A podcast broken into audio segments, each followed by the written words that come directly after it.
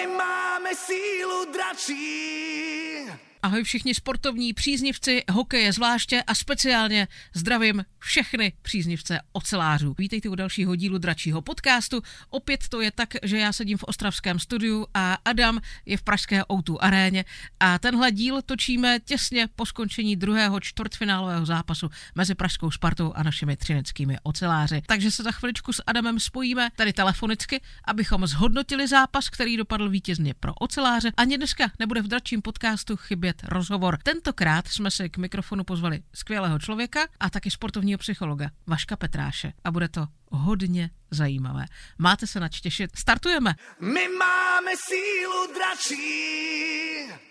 Je za námi druhý čtvrtfinálový zápas mezi Pražskou Spartou a našimi třineckými oceláři. Na drátě už mám našeho speciálního sportovního hokejového agenta Adama a zdravím ho a vlastně mu přeju dobrý večer nebo dobrou noc do Prahy, podle toho, kolik je hodin, že se blíží půlnoc. A tak jsem ráda, že jsme se spojili. Po tom emotivním zápase zase pokecáme. Ahoj.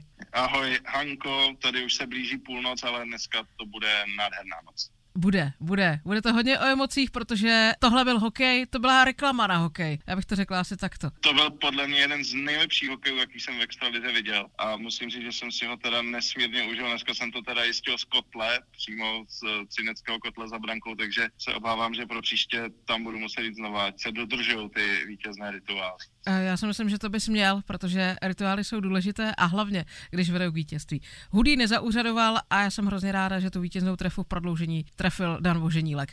Jak jsi to viděl ty? Ty jsi byl přímou toho. Já jsem se skoro, jsem, já jsem skoro ani nedýchal ty poslední minuty, už je těch posledních pět minut. Třetí třetiny to byl třinecký nástup, tam jsme měli úplně jednoznačně více ze hry. Naprosto fantastický výkon, škoda, že už to tam nespadlo Marko Daňovi hned ty dvě minuty před koncem. Pak eh, tři přesilovky, tam jsem měl obrovský strach, že to prostě musíme využít ty dvě přesilovky, první se nám moc nepovedly. No a naštěstí to tam Vožuch uh, dotlačil. No myslím, že ono to taky jako bývá, že paradoxně tyhle vypjaté zápasy rozhodují ti, eh, kteří ty domácí fanoušky nejvíc, eh, no jak to říct slušně, vytáčejí.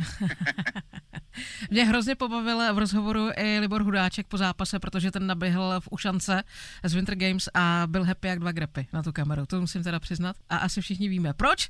Povedlo se mu to, no a mám takový pocit, že nechybělo moc a měl by hetrik během dneška. Nechybělo moc a on o tom i sám mluvil, že tam trefil snad tyčku nebo boční konstrukce. Já se přiznám, že to jsem nějak eh, tuhle věc nepostřehl.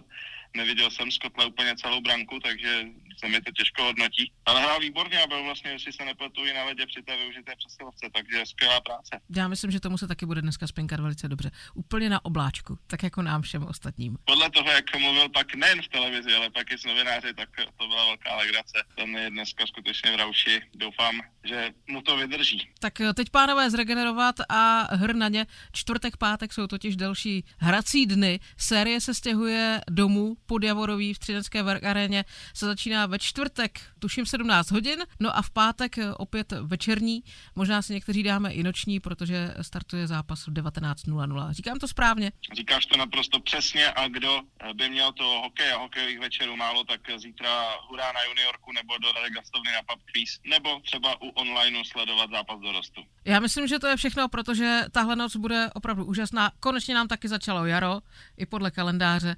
Vše se v dobré obrací. Adame, já přeju dobrou noc, do matičky stověžaté, dobře nám dojeďte domů, no a ve čtvrtek se vidíme v Třinecké Varkaréně. Hru na ně. My máme sílu dračí. Tolik ještě krásně emotivní ohlasy pozápasové po druhém čtvrtfinálovém mači přímo z útrop pražské O2 arény. My už se teď ale společně rychle přesouváme k rozhovoru, kdy jsme se s Adamem k mikrofonu přizvali sportovního psychologa Vaška Petráše. O prohrách, o výhrách, a taky o tom, jak přistupovat k chybám. Ale nejenom to. Nejdříve jsme si na bubřele mysleli, že to na celé čáře vyhrajeme. Během rozhovoru se ukázalo, že dost ztrácíme a nakonec jsme se v závěru alibisticky rozhodli, že by to mohlo skončit remízou. Posuďte sami. Sportovní psycholog Vašek Petráš.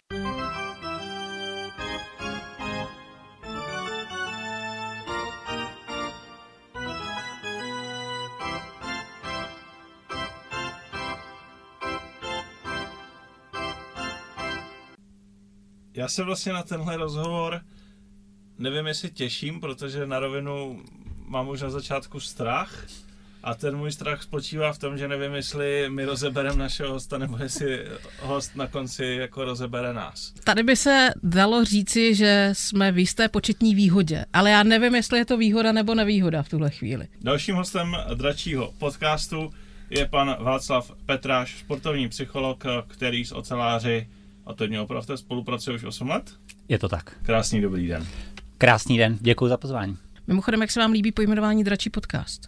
Přemýšlel jsem sám nad tím, jaký budete mít název a musím říct, že jsem příjemně překvapen. Zní to velice dobře. 1-0 pro nás. Super. Moje připravená otázka. Bojíte se vy teď víc na začátku podcastu, kdy absolutně nevíte, na co se vás budeme ptát, nebo se bojí hráč na začátku sedmého finále soupeře, kterého už moc dobře za těch šest předchozích zápasů zná? Já se vás nebojím, takže v tomhle to je trošku specifické, že kdybychom to trošku přetočili, i ten hráč, eh, který samozřejmě nějakou nervozitu třeba tam bude cítit, tak ono se to dá různě pojmenovat, že jo? buď to je ten strach a nervozita z toho, co se může pokazit, anebo je to to natěšení a to odhodlání vůči tomu, co se může podařit. Tak já to beru úplně stejně, že se více těším na to, co se nám může podařit, než bych se bál toho, kam to půjde špatným směrem. Tak pokračuj, no. Rozehrál si to relativně dobře. Už jsem úzký. Co teď? První myšlenka, která vás napadne, je většinou ta nejlepší možná v podobných situacích. Tohle platí i o hokej? O hokej obzvlášť, jo, protože sport, zejména na té profesionální úrovni, je o automatismech.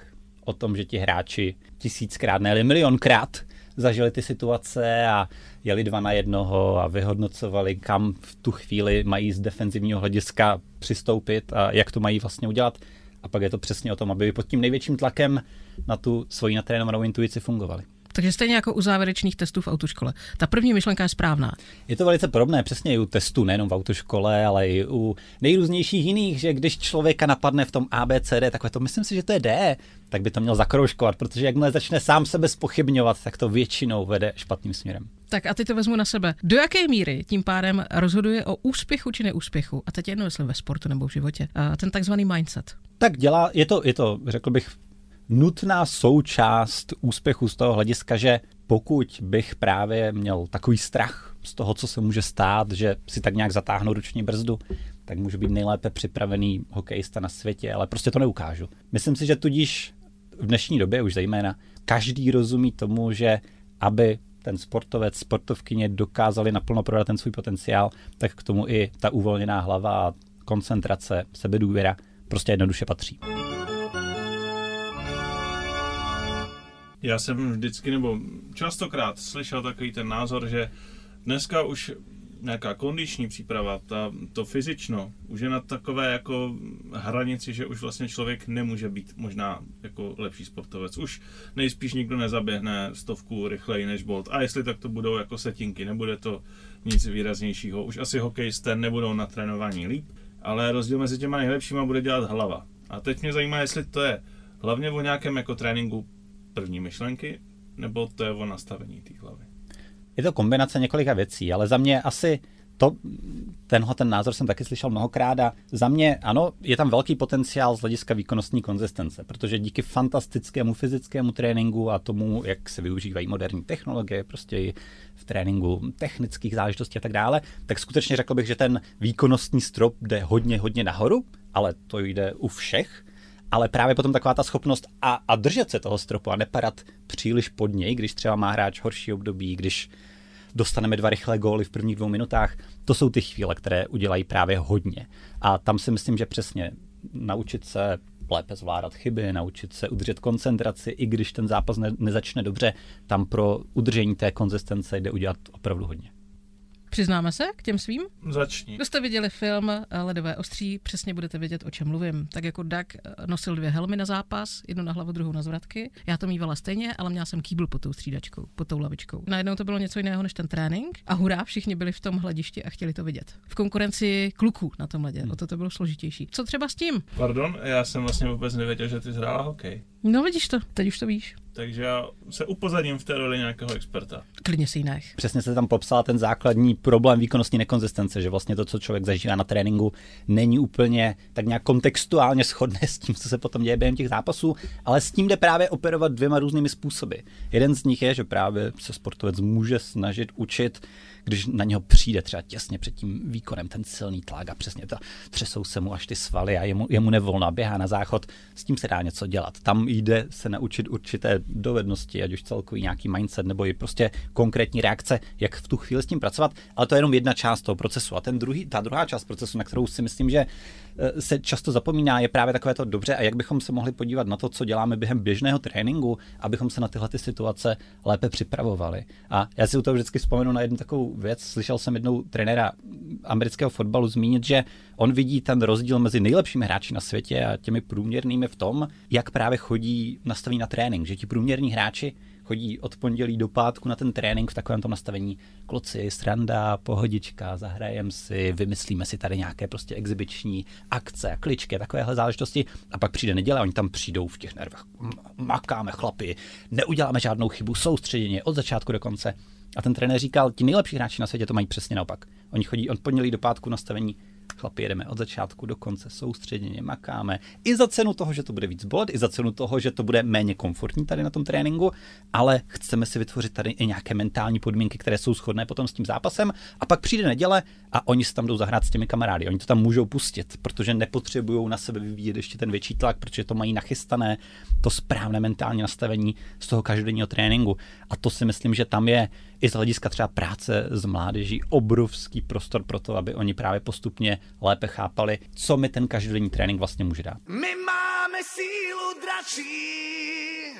To mě vlastně připomíná Marka Malíka, který nám tady u kávy říkal o Kobe Bryantovi, který tam měl i nějaký incident na tréninku, že dal spoluhráči pěstí za to, že do něj nejde Naplno. tak, jak by v zápase měli. A že takový trénink nestojí vůbec za nic. Přesně tak. Michael Jordan byl velice podobný typ, přesně v tomhle tom, který prostě i za cenu toho, že nebyl potom třeba příliš populární mezi všemi, tak vyhledával tu maximálně zvýšenou intenzitu na tom tréninku, aby pak byl zvyklý na to, co se s ním děje během závěrečných chvil finálových zápasů. To je prostě ta daň, kterou je potřeba zaplatit za tu výkonnostní konzistenci. Chodíte se někdy koukat na tréninky třineckých ocelářů?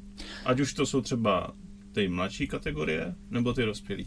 Protože k tomu, co mě tady, nebo co jste teďka řekl, tu myšlenku, že ti nejlepší prostě to mají hozený trošku jinak, tak mě se vlastně vždycky vybaví, když mám možnost sledovat Martina Ružičku, Vlada Draveckého, Andreje Nestrašila. To jsou prostě blázni. Oni v jakýchkoliv soutěžích jsou schopní se na tom tréninku možná mezi sebou klidně i porvat. Hmm.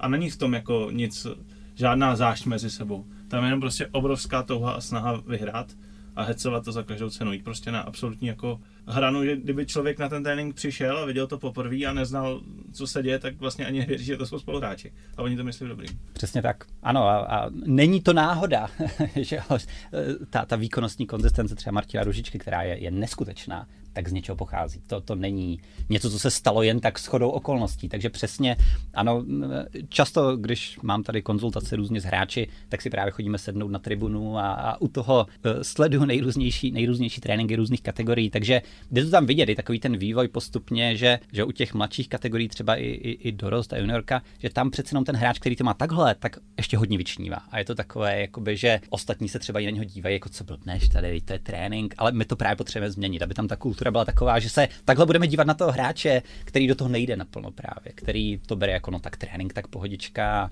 aby vzájemně ti hráči přesně tohle to v sobě vlastně vyvolávali. Chápu z toho, že ti vlastně nejlepší hráči, ti jako maximalisté na tréninku, co dbají na detaily, chcou ty emoce, chcou prostě ty souboje na hraně jako možného, tak oni si vlastně na konci toho tréninkového týdne jdou ten zápas užít. Což je vlastně úplně super, protože kdykoliv nějaký hráč řekne třeba do médií, do rozhovoru, hlavně si to pojďme užít tak fanoušci se normálně vystartují a jak už ty tam přece musí jít jako umřít. A zažil jsem i takovou debatu, zažil jsem takovou debatu, kdy si s Danielem Kolářem, hmm. fotbalistou Plzně, který se zhádal prostě s pěti fanouškama, kteří nebyli schopni jako pochopit, že on si šel zápas na Barcelonu užít. Tohle je často nepochopené slovíčko, ale bohužel někdy i nepochopené u samotných třeba mladých hráčů, že právě tam je trošku jakoby takové to vnímání úsměv na rtech, že to je to, to užívání si, to užívání si je přesně takové to, já vím, co mě čeká a jsem naprosto přesvědčený o tom, že mám to nachystané, to, co potřebuji mít nachystané a tudíž teď přesně na tu svoji intuici, na tu první myšlenku, teď můžu fungovat a, a tohle to taková ta uvolněnost, ta odvaha, řekl bych, pustit to tam, ten svůj nachystaný výkon, to je to, co potom způsobí takový to, že si to užívám, že jo.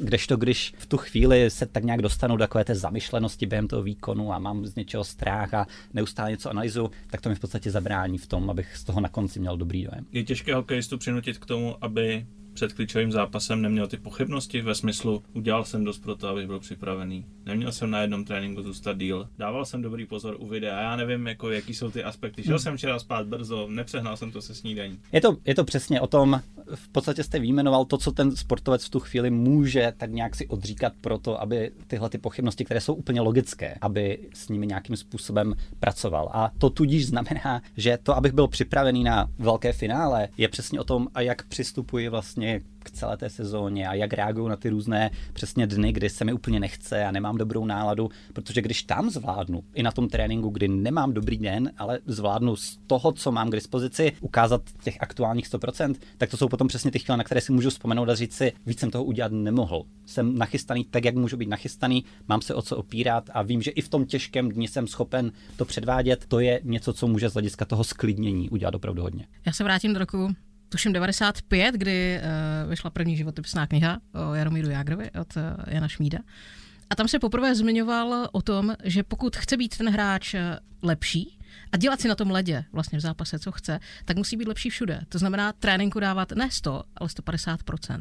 A teprve pak přijde ten zápas, který si užije. A tím se vrátí, vrátíme zpátky k tomu užívání si zápasu. Je třeba teda makat i na tréninku a ukázat, jsem lepší i tady. Přesně jste tam hezky zmínila, že to je o mnohem více než jenom o tom tréninku. Je to o tom, půjdu na tu oslavu s kamarády, nepůjdu na tu oslavu, když vím, zítra jdeme brzo na zápas. Je to o tom, zajdu si do toho mekáče, nebo si tady zajdu pro ovoce a zeleninu do toho vedlejšího obchodu. To jsou věci, které zase v tom celkovém součtu můžou udělat opravdu hodně, jak z toho hlediska fyzické třeba připravenosti, tak ale i právě z toho hlediska té mentální připravenosti, kdy prostě ten sportovec, který si postupně takhle buduje ten základ toho svého sebevědomí, tak ta konzistentnost v tom, že mám se o co opírat a můžu důvěřovat té své přípravě, je úplně na jiné úrovni odpočinek je důležitý, regenerace je důležitá. Všechny tyhle ty záležitosti samozřejmě patří do toho celkového balíčku, ale přesně je, je to třeba debata, kterou často máme potom s tou kategorií dorostenci, junioři nebo mládežničtí reprezentanti, aby oni si uvědomili, co to vlastně znamená tomu dávat 100%. Já si pamatuju, že jsem se o tom bavil nedávno s Tomášem Plekancem, který mi právě říkal, že on často naráží na to, že mu mladí hráči třeba jakoby říkají, ale já tomu dávám 100%, protože na tréninku dělám to, co mi řekne trenér. Ale on říká, to, to není 100%. Jeho představa o 100% a moje představa o 100% je pořád někde úplně jinde. A právě vyladění tady tohohle rozdílu tak potom otvírá úplně jiný, jinou možnost rozvíjení toho potenciálu těch mladých hráčů.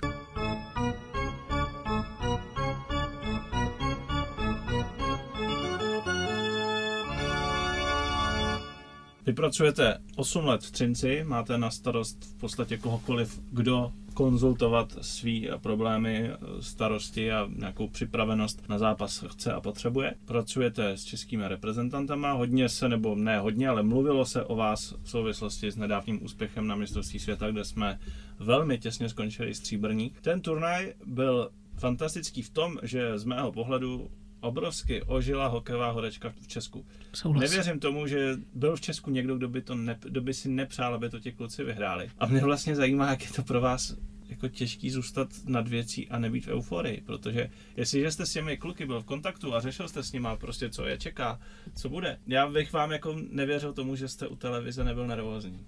Samozřejmě, že ano. Ale teď, abyste pak jako nebyl nervóznější než ti kluci, že jo? To, to... Naprosto rozumím tomu, na co se ptáte. Ono za mě být nervózní, to není nic špatného, a to vždycky říkám těm klukům samotným. To, že přijde ta nervozita před čtvrtfinále nebo něco podobného, to není katastrofa. Ale je potřeba dál rozumět tomu, jaký mám plán, jak eh, chci s tou nervozitou naložit, co s tím chci udělat. Já jsem právě i po eh, tom mistrovství v rámci zase svého podcastu Psychologie výkonu v praxi. Já jsem dělal takovou sérii rozhovorů s těma samotnýma klukama, bylo tam uh, asi sedm, sedm těch hráčů a právě Tomáš Suchánek mi tam říkal velmi otevřeně, že zrovna před čtvrtfinále byl poprvé asi po deseti letech fakt extrémně nervózní. Že jo, začalo to hororově, to čtvrtfinále, 20 vteřin, inkasovaný gol a byl to jeho gol. Že jo. To, to fakt nutno říct, že tam bylo takové nějaké jakoby z jeho strany viditelné zabrždění v tom, jak nevyjel proti tomu puku. On tam právě krásně popisuje to, že to, co mu potom umožnilo se vrátit zpátky do toho zápasu a sebevědomě prostě předvést ten výkon, to není o nějaké jedné věci, ale to je o dlouhodobém nějakém procesu, o tom, jak se postupně jako dorostenec učil jinak vnímat obdržené góly. Že dřív to pro něho byla katastrofa, postupně se naučil, ne, ne, je to, je to informace, kterou si zítra vezmu na trénink, budu s tím nějakým způsobem pracovat. Vytvářel si postupně nějaké konkrétní procesy, když se mi stane chyba, co před příštím střídáním udělám, aby ta koncentrace byla jenom na tom tady a teď. To znamená, pokud eh, o to mají posluchači zájem, tak tam jde skutečně krásně vidět, že potom zvládnutí té nervozity není o tom nebýt nervózní, ale o tom být na to připravený a mít dlouhodobě tak nějak tu vizi toho, budu s tímhletím aspektem té svojí přípravy pracovat. Jaký vliv na psychiku mají sociální sítě? Takzvané hnojomety v poslední době. Je to samozřejmě faktor, který může hrát velkou roli. Obrovsky záleží, jako i u jiných záležitostí, jak k tomu ten člověk přistupuje. Znám hráče, kteří jsou schopni vyloženě jakoby se zaměřit na to, já chodím na ty sociální sítě na místa, která mi něco přinášejí kde je to pro mě o možnosti právě být v kontaktu s někým, s kým normálně nejsem v kontaktu, nebo s nějakou prostě podporující skupinou, ale jsou samozřejmě i sportovci, kteří se utápí v těch negativních komentářích po, po zápase a, a pak nemůžou spát, protože si procházejí všechny ty diskuzní nějaká fóra a v tu chvíli tohle to je zásah prostě do regenerace, protože ten člověk si neodpočine, je to zásah do spánku, do, do spousty takovýchhle nějakých záležitostí. Já bych to úplně neviděl černobíle, že prostě vždycky je to potřeba smazat, jinak je to prostě zlé. Je možné najít k tomu podle mě konstruktivní, pozitivní přístup, ale je rozhodně dobré k tomu ty sportovce vést, aby prostě rozuměli tomu, někdy to nejlepší, co můžeš udělat, je prostě nevystavovat se tady tomuhle, když opakovaně si zaznamenal, že ti to jenom ubližuje v tu chvíli. My máme sílu dračí. Já se teď odvolám na uh, výchovu mojí generace, to znamená 40+. Plus. My jsme byli vychováváni přesně v tom duchu, tak nebuď paravka, jako to dáš. Klidni se znova a dělej. Jak je to dneska? V zásadě myslím si, že tahle ta hesla jdou slyšet pořád. to si nemyslím, že se nějak úplně mění eh, razantně. To, co třeba já se snažím více tam právě dostávat do tohohle vnímání, je přesně takové, taková ta akceptace toho, kdy to, že se cítím nervózně, nebo to, že mám z toho strach, aby ti sportovci lépe chápali, že to z nich nedělá padavky. Ale kdyby to znamenalo, že tudíž řeknu, no tak já tam radši ani nepojedu třeba, nebo něco podobného, tak tam už přece jenom jakoby ten aspekt toho vyhýbání se eh, a takový ten aspekt toho, tudíž raději utíkám před tou situací, že, že tam přichází o nějakou příležitost. Takže já, já, jsem, já si pamatuju, před několika lety jsem pracoval s jedním mládežnickým reprezentantem a u něho mě právě strašně zarazilo to, že on byl výborný, když se mu dařilo, všechno bylo úžasné, ale měl velké výkonnostní výkyvy, což je úplně, úplně normální věc. Ale on mi právě zmínil, že když je nervózní třeba před tím nějakým zápasem, takže má pocit, že je takhle v tu chvíli v té kabině na to úplně sám. Že ostatní vypadají úplně v pohodě, prostě srandičky a vypadají sebevědomě a že on jediný se tam prostě trápí těma negativníma myšlenkama. To je velký problém. Pokud si tohleto sportovec myslí tak potom každou negativní myšlenku vlastně na sebe bere jako je, že já jsem strašně slabý a, a já jsem jiný než ostatní, což pak způsobuje mnohem větší problémy než ta samotná nervózní myšlenka. Takže předávat trošku více možná těm mladým sportovcům i takové to třeba z pozice rodiče. Já jsem taky někdy nervózní, když mě čeká velký pohovor a co to se mnou dělá, jak taky běhám na záchod. To jsou důležité aspekty, abychom si v tom trošku více rozuměli. Já narážím právě na to z toho důvodu, že u nás pořád ještě v Česku je to chápáno, že když je někdo v péči psychologa, psycholog rovná se cvokář automaticky, z toho vyplývá berlička. To znamená, že ten člověk má asi nějaký problém se sebou a zlomená noha jde vidět, ale nějaké vnitřní trápení to jako úplně eh, sádra není viditelná na duši. Souhlasím. Pořád tady ta optika takhle nastavená do značné míry je i v oblasti sportovní psychologie, ale vidím třeba za sebe velký, velký posun, že skutečně někdy i mně stačí prostě strávit se skupinou sportovců prostě půl hodiny nějakým rozhovorem a oni zjistí, že, že nejsem takový blázen, jak, jak si třeba mysleli a, a že s nima neřeším tak, co se vám zdálo včera v noci o vaší mamince, ale že řešíme tak, co to minulé střídání, tyhle ty prostě sportovní záležitosti a najednou ta, ta otevřenost té komunikace a tomu, že vlastně bych tam hodně zdůraznil takové to, jo, někdy řešíme problémy, ale, ale mnohem více řešíme a jak se zlepšit, jak být vyrovnanější, jak být konzistentnější, že to je spíše zaměřené na ten rozvoj a to každý mladý hráč chce se rozvíjet. Takže najednou vlastně si mnohem více rozumíme, od čeho tam vlastně pro ně můžu být. Jsme oceláři. máme sílu dračí. Jste 8 let v Třinci. Jak se změnilo v Třinci to vnímání na to, že klub má sportovního psychologa? Já si pamatuju, že, že úplně jedna z prvních věcí, kterou jsem v Třinci dělal před těmi 8 lety, byla situace, kdy nějaký, myslím, že to byl dorostenec nebo junior, teď si nejsem jistý, udělal nějaký průšvih a měl jít za svým trenérem na kobereček, kde měl dostat jakoby sežráno za to. A právě tam tak nějak jako by vznikla ta myšlenka, tak a teď tady máme sportovního psychologa, tak on nepůjde na kobereček, ale půjde za tebou na nějaký jakoby pohovor. Takže jinými slovy to v tu chvíli znamenalo, já jsem tam byl za trest.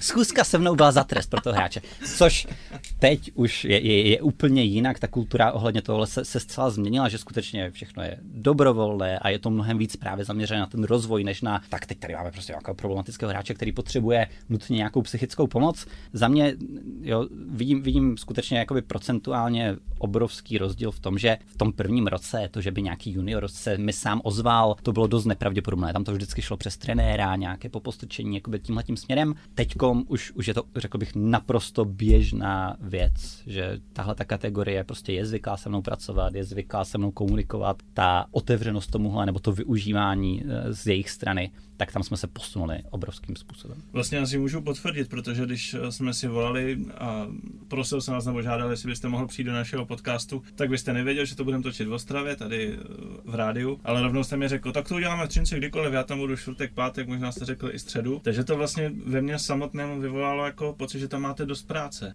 Jako na ten klub chodíte a že tam vlastně jste opravdu, byť asi ne tak viditelnou součástí, ale prostě jste. A zejména teď, že jo, jsme, teď, když natáčíme, tak jsme před playoff v těch jednotlivých kategoriích a i, i se řeší různé tudíž týmové záležitosti a i, i samozřejmě s těmi jednotlivými hráči.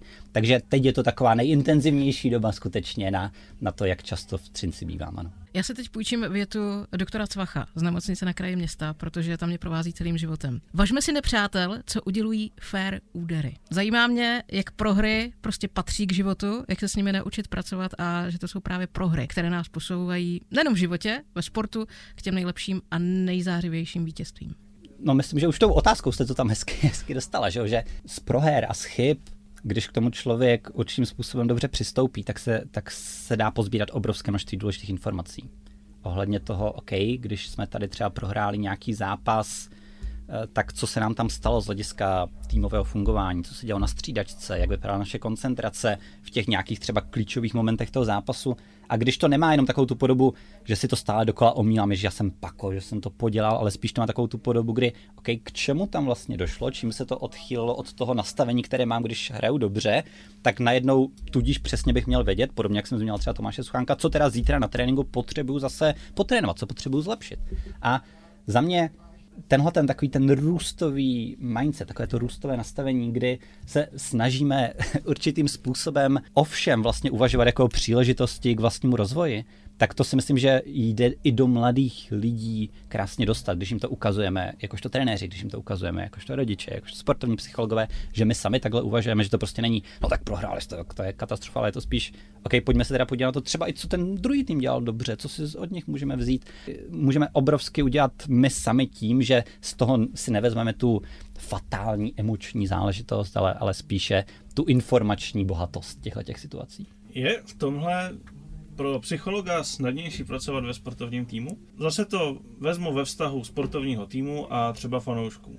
Já jsem to zažil jako novinář, byl jsem celý rok součástí třeba fotbalového týmu Baníku Ostrava, který je tady u nás jako v regionu totální fenomen. Tím, že se fotbal hraje vlastně jenom jednou týdně, vždycky v sobotu, prohraje se. Lidi celý týden řeší, jaká to je katastrofa, ta prohra. A mají to jako sobě, nemůžou z toho spát, ti fanoušci ti oddaní prostě řeší, že to je špatně. To podobný to bude asi v playoff, když eh, se prohraje nějaký zápas, série nebude si vyvíjet dobře, tak ti lidi to budou řešit. Ale ten hráč v moment, kdy skončí zápas, tak on na to úplně zapomene. Alespoň to je moje zkušenost. Možná někde uvnitř niterně to má, ale když ráno přijde hokejista nebo fotbalista Baníku Ostrava na trénink, tak absolutně nikdo neřeší, co bylo. Zase se jede nový trénink a směřuje se k tomu dalšímu zápasu. A to je ten ideální, řekl bych, stav. Rozhodně někdy to tam nějaké to přetrvávání trošku v té psychice může být, ale přesně my prostě potřebujeme investovat maximum snahy a energie do toho, co můžeme ovlivnit. A prostě to, co se stalo včera, už, už prostě nezměníme jakožto hráči, ale dobrý trénink, dobrá taktická příprava na ten příští zápas, to jsou všechno drobná procenta, která nám můžou dát tu větší šanci do toho příštího zápasu. Takže určitě tam, řekl bych, to fanouškovské prožívání a to hráčské prožívání bude trošičku jiné z tohoto hlediska, ale to samozřejmě neznamená, že to hráče neštve, že, že nezažívají stejně bolestivé pocity třeba po tom zápase jako, jako fanoušci. V tom si myslím, že zase je, je dobré jim rozhodně nekřivdit a, a být naopak k ním empatiční. Já teďka nakousnu téma chyb, hm. hlavně ve hře, protože byla doba, eh, kdy se nutilo, hlavně obránci se do toho nutili, nic nevymýšlej, partoven z té, z té třetiny, takže jsme jenom odráželi puky ven. Teď už mám pocit, že se to mění, že, že už je ta cesta trošičku jiná, takže jak hlavně v těch mládežnických kategoriích vysvětlit, ať už jsou, jsou kluci nebo holky, že udělat chybu je normální a v podstatě, že bychom se měli mít rádi za tu svoji nedokonalost. Tohle to je tak obrovské téma, které se řeší nejenom v českém hokeji, ale i v jiných sportech skutečně dlouhodobě. A já si myslím, že my, my tam nějakou jakoby vizi toho, jak to jde udělat, máme. A máme příklady z jiných zemí, kde vždycky, když někdo jede na, šta, na, eh, na nějakou návštěvu třeba do Finska, do Švédska, tak přijede s takovým tím, a oni tam úplně jinak pracují s chybama, oni tam úplně jinak právě řeší to, že ten hráč třeba na tom tréninku přesně tuhle tu situaci nějakou pokazil, tak to není vůbec to, za co on by tam dostával jakoby tu negativní zpětnou vazbu. On dostává negativní zpětnou vazbu, když to neskouší, když si netroufne právě jít do té náročnější nějaké situace. Takže já si myslím, že my máme hodně tak nějaký obrázek toho, jak by to šlo celokulturně kolem toho mládežnického sportu udělat, ale pořád je tam ten obří problém v tom, že my tudíž potřebujeme předělat nějaké staré způsoby uvažování, které prostě v sobě mají všichni. Mají v sobě sportovci, mají v sobě rodiče, mají v sobě trenéři, kdy prostě my za tou chybou vidíme, no a teď jsme kvůli toho dostali gól a teď kvůli toho tudíž jakoby prohrajeme a to je pro nás podstatnější než takové to pojďme zkusit maximalizovat rozvoj těch sportovců a to hold třeba i bude znamenat, že nám budou v některých situacích takhle chybovat. Takže ono je to hodně o přesně urovnání si těch priorit a za mě je to úplně jasné, kde by ta priorita měla být, zejména v mládežnickém sportu, ale není tomu tak vždycky. A bohužel rozhodně i v dnešní době se jde setkat s tím, že prostě skutečně v, v mladých úrovních trenéři přesně říkají, absolutně nesmíš tuhle tu třeba přihrávku vůbec dávat, jenom to tam prostě nahoď a potom to tam nějak zkusíme uhrát což si myslím, že je, přesně takové to nepochopení toho, jakou roli by podle mě v tu chvíli vlastně ten trenér z hlediska rozvoje těch hráčů měl mít. Já mám právě totiž pocit, že se to hodnotí úplně stejně jako diktár ve škole. Dvě chyby konec, jo. Ano. To je za mě špatně. Hlavně v těch kategoriích dětí, kde by se měli naučit lásce k tomu sportu. A dělat to, protože to mají rádi. Ne, protože no nejde ti to, tak budeš sedět a zahřívat lavičku tři zápasy jako v pohodě. Což zase jsme u takové té cyklické myšlenky, která se tady vždycky jednou za čas objeví a, a pak přijde vlna, vlna kritiky a vlna nevole a, a zase se to tudíž zruší, tahle ta nějaká myšlenka. Je, je to jedna z cest, kterou bychom mohli jít a zase máme příklady ze zahraničí, kde to takhle funguje, ale je potřeba si to dobře vysvětlit. A já třeba o, osobně v tomhle vnímám trošku eh, ten problém, že se přijde třeba s myšlenkou, tak teď nebudeme třeba počítat góly, dejme tomu v nějakém zápase mladých kategorií, ale nesprávně se to prodá, nesprávně se kolem toho tak nějak udělá to vzdělání těch samotných trenérů, takže jediné, co to potom vyvolá, je, že trenéři jsou vůči tomu negativně nastavení, přenáší to na rodiče, přenáší to na ty děti samotné, kteří taky říkají, to je blbost, to je blbost. A v tu chvíli to nemůže fungovat, tak kdyby to byl nejlepší nápad na světě. Za mě tohleto, tam, tam může být celá řada systémů a řešení, kterým se můžeme posunout dopředu, ale je potřeba trošičku systematičtěji to potom následně i vysvětlovat a předávat ty myšlenky dál.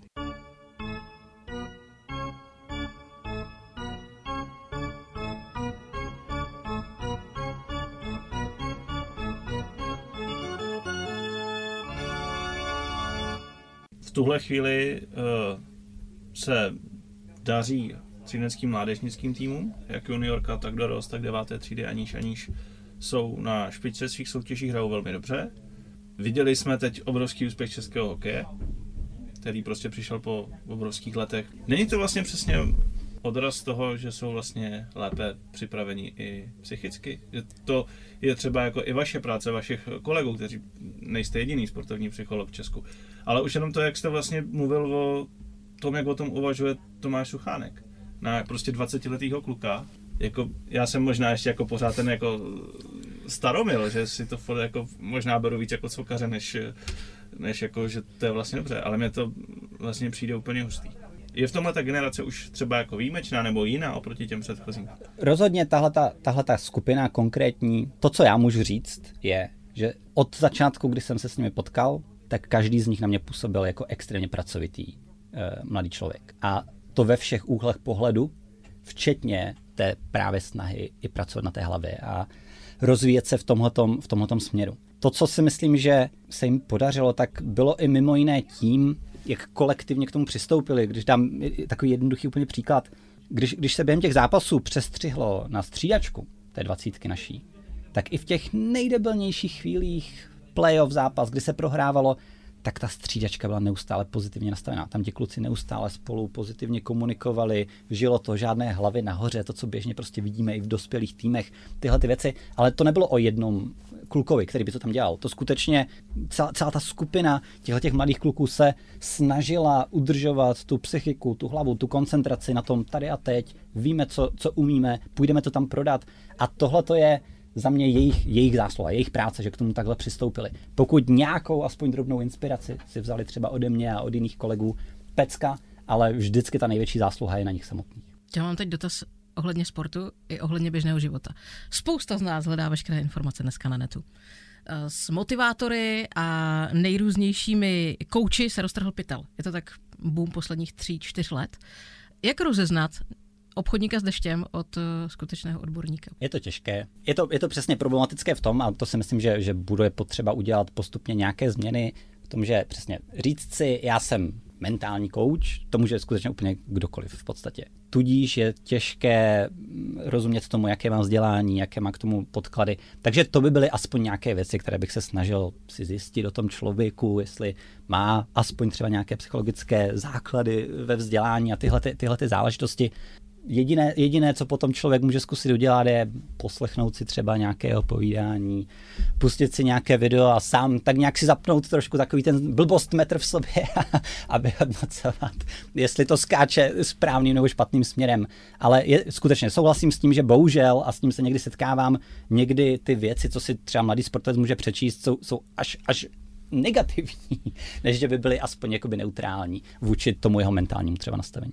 Na druhou stranu, myslím, že můžeme tady v dračním podcastu velmi upřímně říct, že Třinec žádného obchodníka všem nemá, že má na své straně ve svém klubu sportovního psychologa, který má jméno, má výsledky, podepsal se pod rozvojem třineckých hráčů i pod úspěchem mládežnické reprezentace a byl hostem našeho podcastu. A my jsme se to hrozně užili.